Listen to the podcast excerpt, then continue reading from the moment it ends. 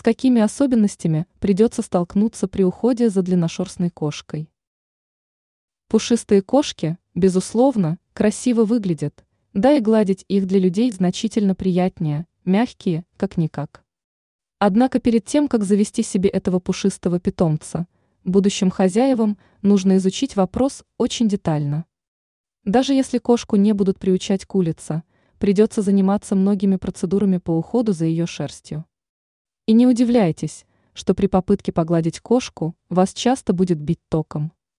При трении о любую поверхность шерсть наэлектризовывается. И это первый вопрос, который нужно решить. Придется приобрести специальный спрей, который будет обнулять данный эффект. А еще кошку каждый день придется вычесывать, причем основательно, по всей поверхности тела. Тогда вам удастся избежать образования колунов, да и в целом не будет кошачьей шерсти по всех квартире. В среднем волосок кошки после произрастания держится на теле животного не более 28 дней. Так что имеет смысл два раза в месяц своего питомца мыть. Это тоже уменьшит количество шерсти вашего любимца в квартире.